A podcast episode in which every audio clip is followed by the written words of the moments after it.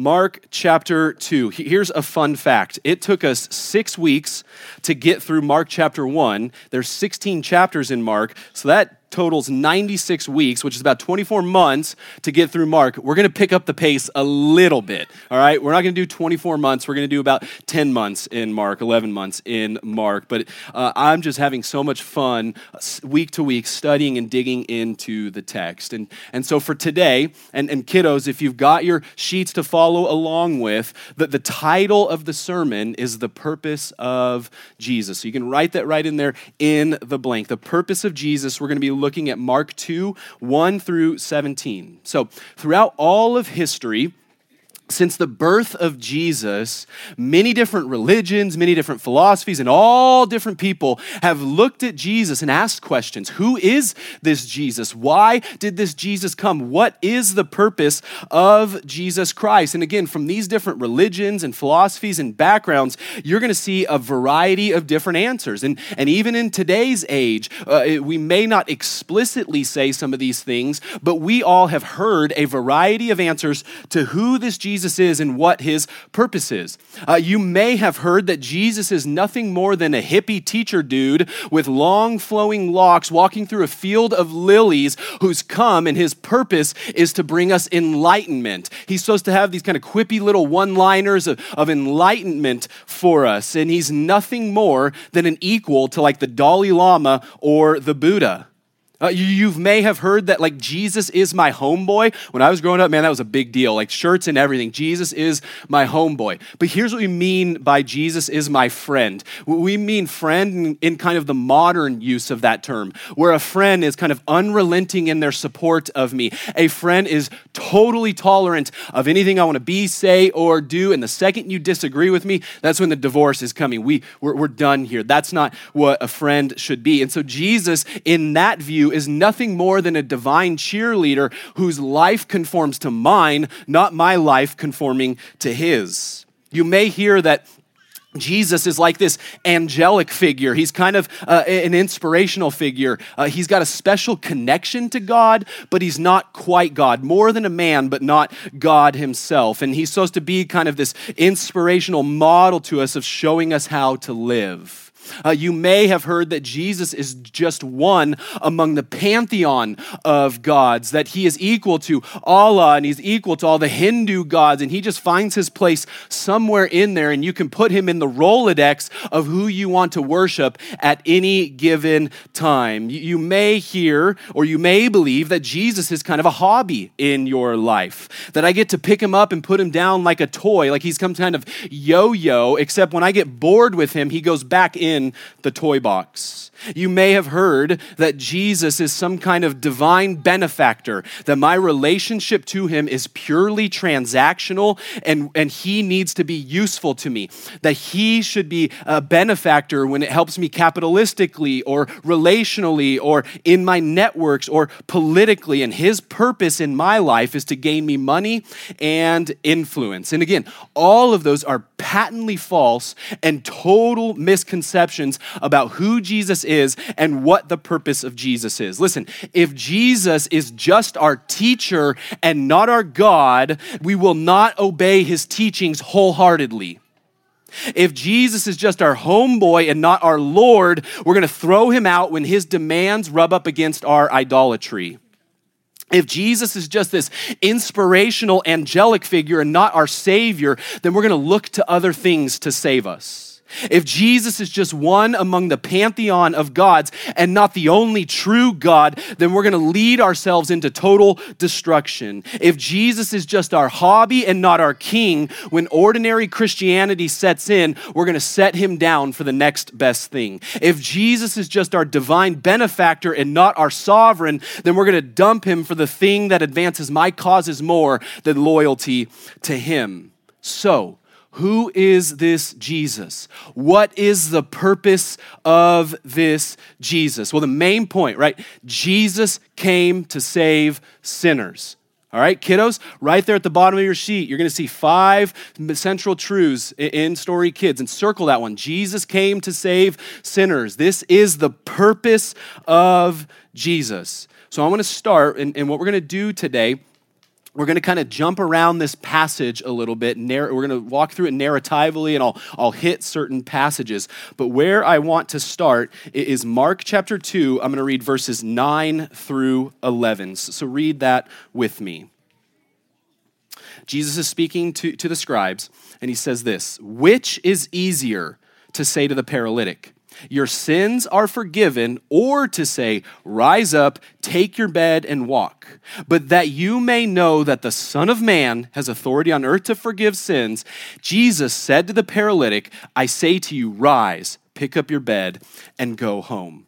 The phrase I want to focus in on there is that phrase, Son of Man. We've talked about this several times. Here's what Jesus is doing with that phrase He is making a claim to his total divinity that Jesus is not simply like God, but Jesus is God.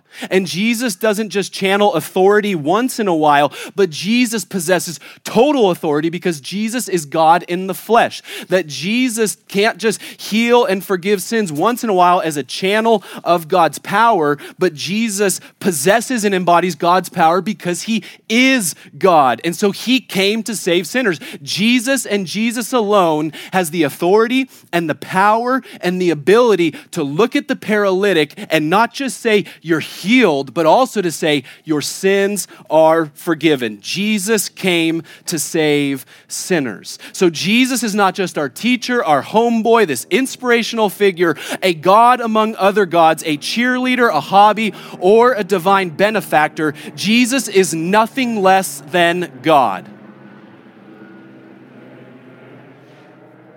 Synonyms of God are Lord, King, Sovereign, Savior, Supreme, Ruler of all. And the good news about Jesus as God is that He is not an unloving and an unkind God. Jesus is not scared of sinners, but Jesus came to rescue sinners. And He moves with a heart of love. His impulse is to move towards us in our sin, to move towards us in our brokenness. We've seen that on display throughout Mark. And so, what we're going to do is we're going to look at five different categories of people that Jesus came to save, the purpose of Jesus. Let's see these categories together.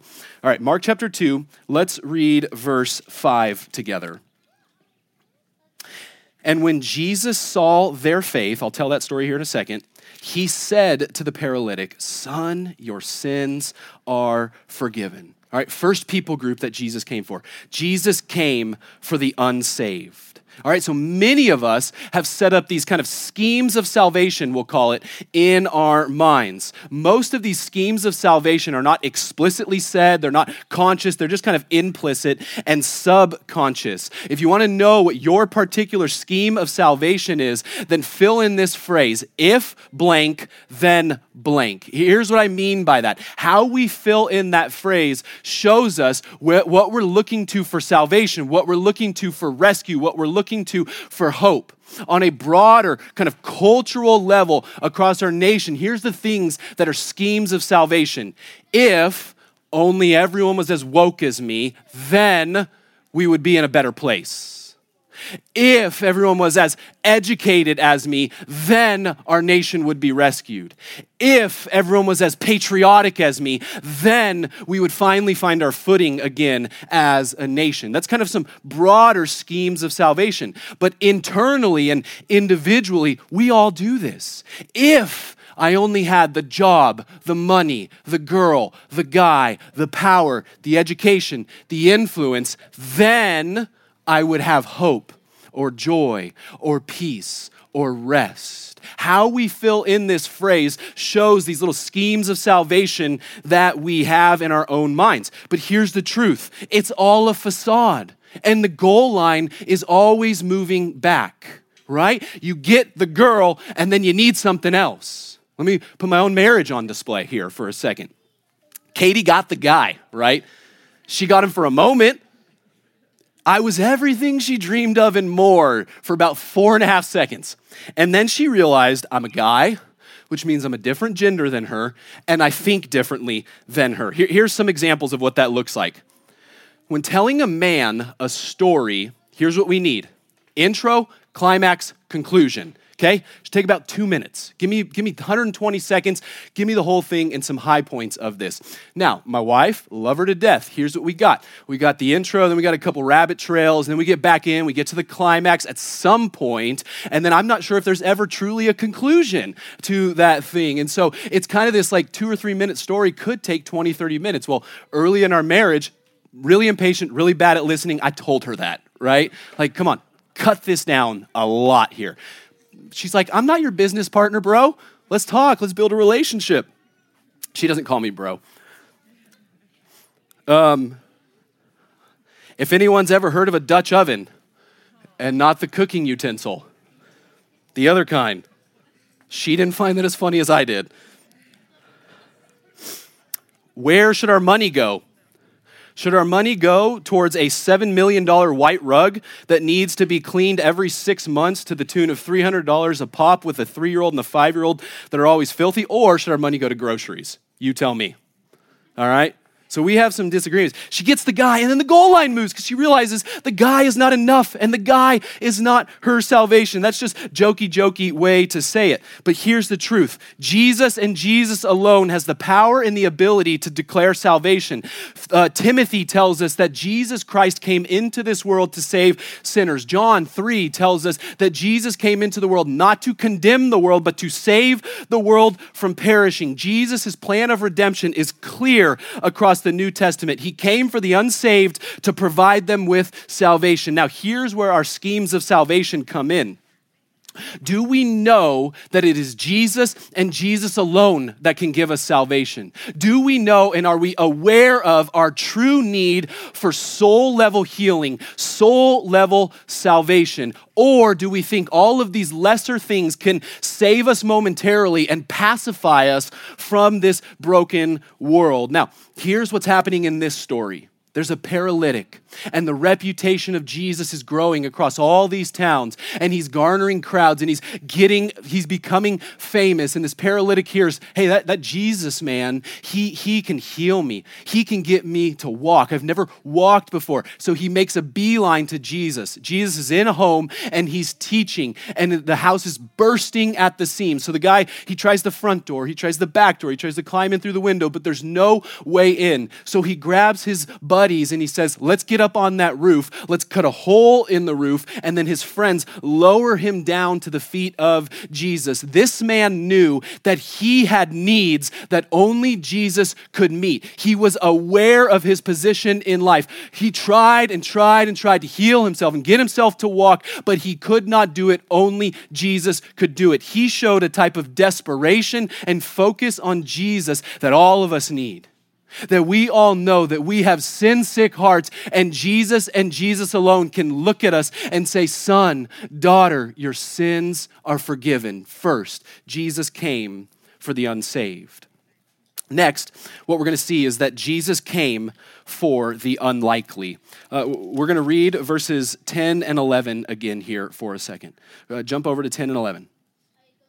Jesus, again, speaking to the scribes, and he says, Rise, take up your bed and walk. But that you may know that the Son of Man has an authority on earth to forgive sins, he said to the paralytic, I say to you, rise, pick up your bed, and go home. Read, read verse 12 with me as well. And he, the paralytic, rose and immediately picked up his bed and went out before them all. So they were all amazed and they all glorified God, saying, We have never seen anything like this. Now, the story keeps going. The man gets lowered to the feet of Jesus. He gets healed. And the scribes, remember, the scribes are the religious elite, uh, they're incensed at what they're seeing.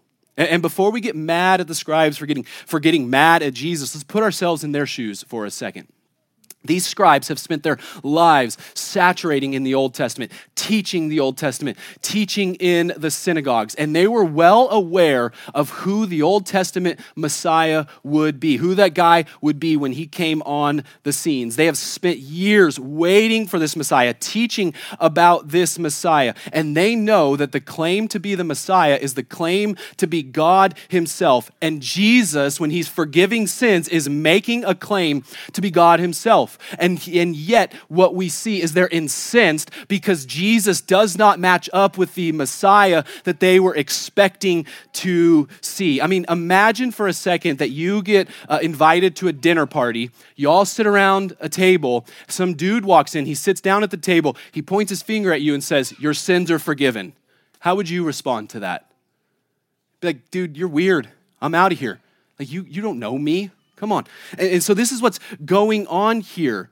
And so, Jesus, perceiving the confusion of the scribes, perceiving the anger from the scribes, he's going to do two things. He's going to call that to the surface. He's going to say, okay, you guys are confused about me. You've seen me heal this man. But what's more important, me healing this man or forgiving his sins. He is making a claim again to being God himself. Not only, Jesus says, can I forgive sins, but I'm going to authenticate my forgiveness of sins by healing this man's legs. And he's going to get up and walk. And everyone's watching this and they're amazed. And as we'll see through the, the narrative of Mark, the scribes are not amazed, but rather they're offended and territorial. Why? Because Jesus did not match up with their expectations. Jesus was not who they expected to be the Messiah. What's up, buddy? You coming to preach with me? Everything about the ministry of Jesus is unlikely. Jesus, it comes from an unlikely town in an unlikely time, doing unlikely ministry. He's an unlikely Messiah, saving unlikely people. Everything about the ministry of Jesus is beyond belief, improbable, and unexpected.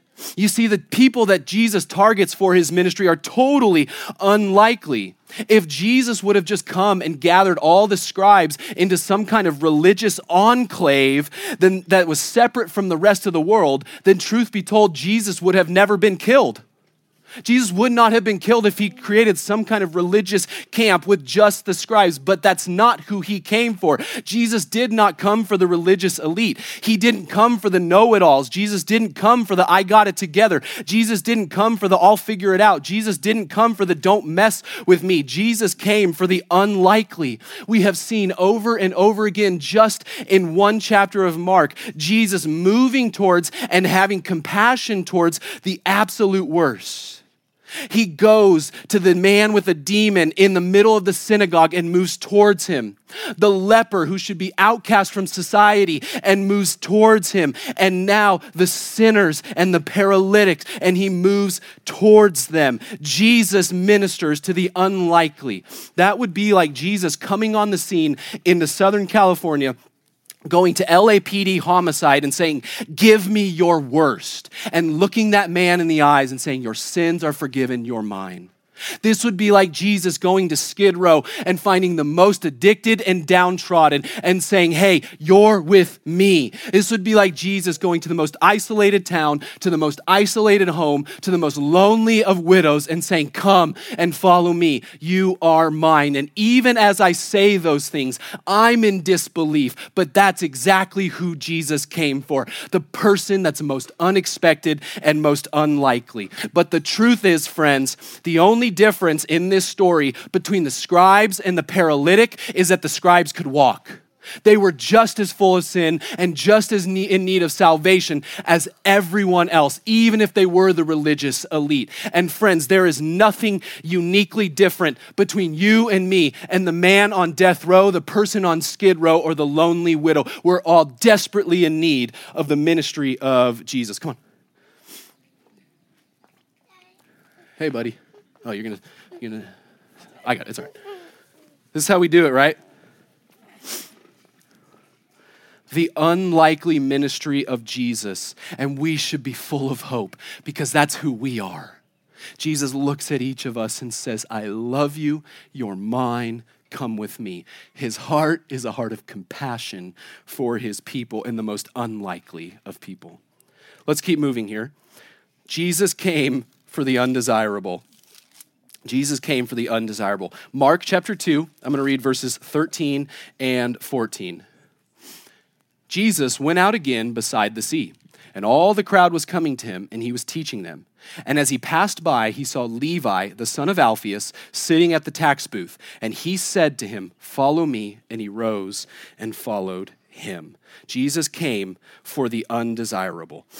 Jesus continues to go teaching and walking about towns, and, and he continues to call people to follow him. This time, he looks at the man Levi and he says, Follow me. Levi is almost certainly who we know in the Bible as Matthew. And, and Levi would have been the most hated and the most despised and the most undesirable of Jewish society. Why? Well, remember, Jesus is Jewish. He's the fulfillment of Jewish prophecies about the Messiah. He's ministering in Jewish towns, in Jewish synagogues, and he is ministering to Jewish people. This is an overwhelmingly Jew centric story. And tax collectors were the most despised and undesirable of all Jewish people groups. Ancient Jewish writings actually called tax collectors thieves. They were traitors and abusers of Jewish people. You see, all the tax collectors were actually Jewish, but they were employed by Rome. Rome was a foreign occupying force over Jerusalem and the surrounding regions. And what these tax collectors do, would do is they would set up a mafia like system of extortion and of murder to collect money from their Jewish kin. And they would send that money back to Rome. And then what they would also do, these tax collectors, is they would overcharge on taxes to put a little extra cash in their own pockets. Uh, if a tax collector entered into your home and you were Jewish, it was common practice for that house to be called unclean and for you to leave it behind and put it up for sale. Tax collectors were banned from entering synagogues. Now, with all that in mind, Jesus is walking and, and, and, and teaching, and he spies Levi working in a tax booth. Booth. And before all the crowds, he says, Hey, Levi, you over there, you're mine, come follow me. The collective gasp would have been audible to all the Jews following Jesus because he is saying, I came for the most despised and undesirable in your society. Now, I hope what this does for you is this moves you with compassion. Man, what's up, buddy? I'm preaching right now and I'm holding the son, and I hope you're liking this.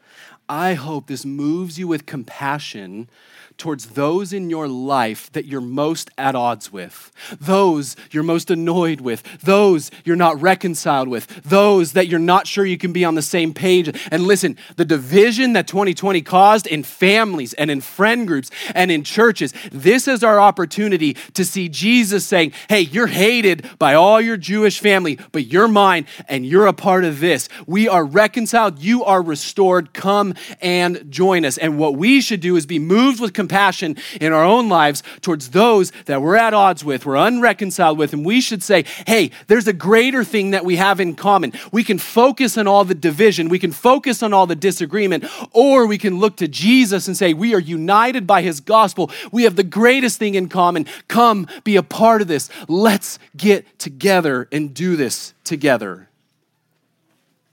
The truth is, friends, we should be humbled by this because there is nothing inherently desirable in anything, in any of us. Jesus himself in the Sermon on the Mount says as much. Jesus doesn't say, Blessed are those who are talented, amazing, beautiful, and successful. Jesus says, Blessed are those who are mourning, meek, bankrupt in spirit, and persecuted. The most desperate and undesirable of society is who Jesus says is blessed. So let us look to ourselves, be humbled, and remember Jesus didn't come for the quarterback and head cheerleader, he came for the water boy and the mascot. Now, if you were a water boy and mascot, not dogging you for that. That's awesome. I was a water boy in junior high, and it was great. All right, let's keep moving here. Jesus came for the undeserving. Jesus came for the undeserving. Read verses 15 and 16 with me. And as he, Jesus, reclined at the table in his house, many tax collectors and sinners were reclining with Jesus and his disciples, for there were many who followed him. And the scribes of the Pharisees, when they saw that he was eating with sinners and tax collectors, said to his disciples, Why does he eat with tax collectors and sinners? Jesus came for the most undeserving.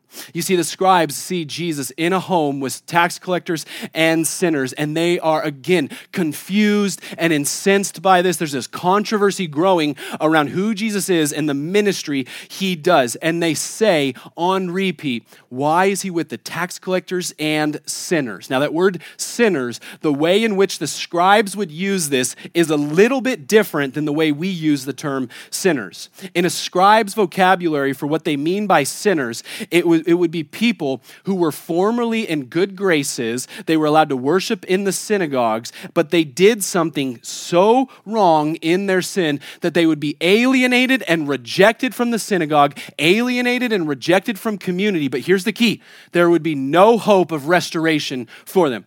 These people, these sinners, could give all of their time, all of their money, all of their attention, all of their effort to serving the scribes, but nothing they could ever do would earn reconciliation back into Jewish community. And that's who Jesus says, I'm entering your home. I'm eating with you. I'm laughing with you. I'm sharing stories with you. I'm crying with you. To be a sinner in a scribe's vocabulary would be a death sentence with no hope of parole or appeal. And that's exactly who Jesus targeted. Come here, buddy. The most undeserving.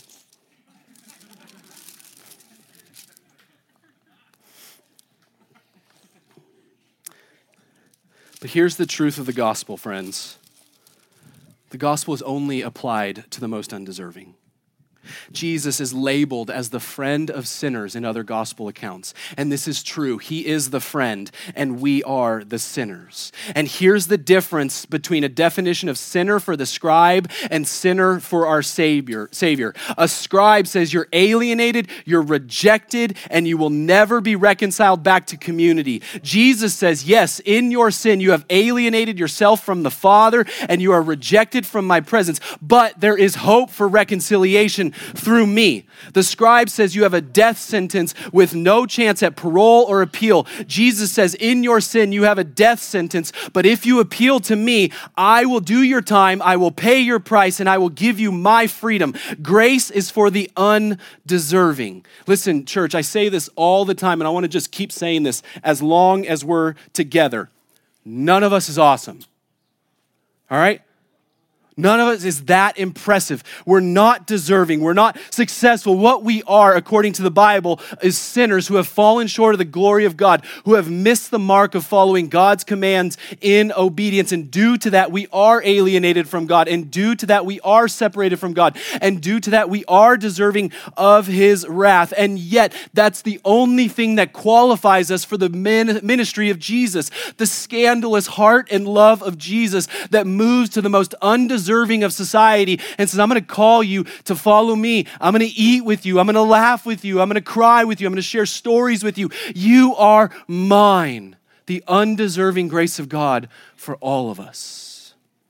Finally, let me close with this Jesus came for the unwell. The last verse here, verse 17. And when Jesus heard it, these questions from the scribes, he said to them, those who are well have no need of a, phys- of a physician, but those who are sick. I came not to call the righteous, but sinners.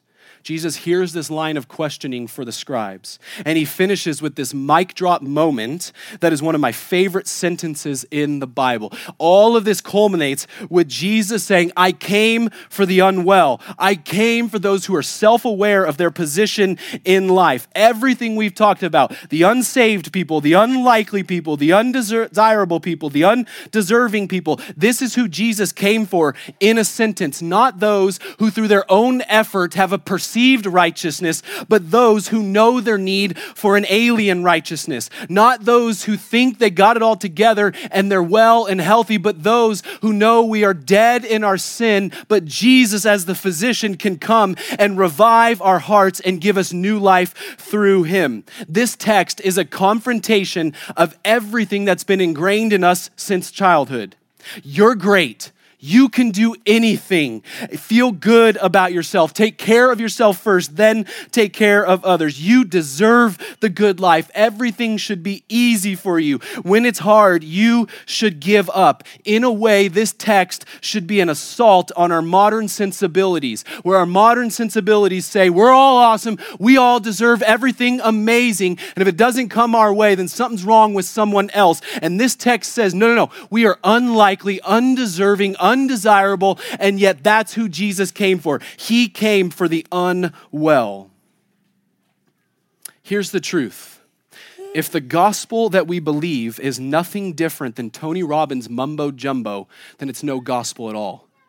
If the gospel we're hearing is no different than a conference at an essential oils conference or a, a, spe- a, speech at an essential oils conference, it is no gospel at all. The gospel says, no, no, you are spiritually sick and dead. You are unrighteous, but there is this physician who has come to make you well. And there's this God who has come to give you his righteousness, that you have fallen short, but he has not. And he has come to clothe you in his performance in His power and in His righteousness. Jesus is this physician, and Jesus is the only one who can help us.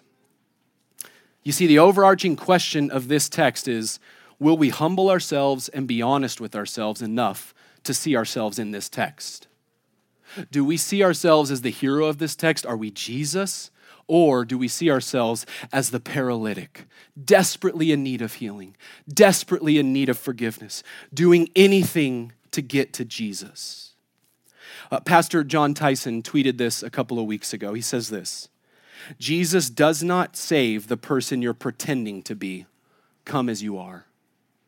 You see, the truth is, if we're honest in our heart of hearts, in the thoughts we don't share with anyone, in the sleepless nights, the dark nights of the soul, we all know we're the paralytic. We all know we need Jesus. We all know we're unwell, in need of the great physician. The question is are we going to be honest enough, stop pretending, and come to Jesus? Because his heart is moved with compassion and healing and forgiveness towards that exact person. Let's pray. Father, we love you. We thank you for Jesus. We thank you that we were totally unlikely, and yet that's who he came for. We thank you that we were totally undeserving, and yet he gave us his grace. We thank you that Gosh, we were so undesirable in our sin, and yet Jesus' heart is moved towards the tax collectors and sinners like us. And so, God, I pray you would humble us. You would make us more like the, the paralytic in this story, aware of our need, desperate for Jesus, that we would stop pretending, take the mask off, and be honest with who we are and what we need and would we run to Jesus and we would find this Jesus not unloving, not unkind, but a heart of compassion moving towards his people. Father, we love you. We thank you. Christ's name, amen.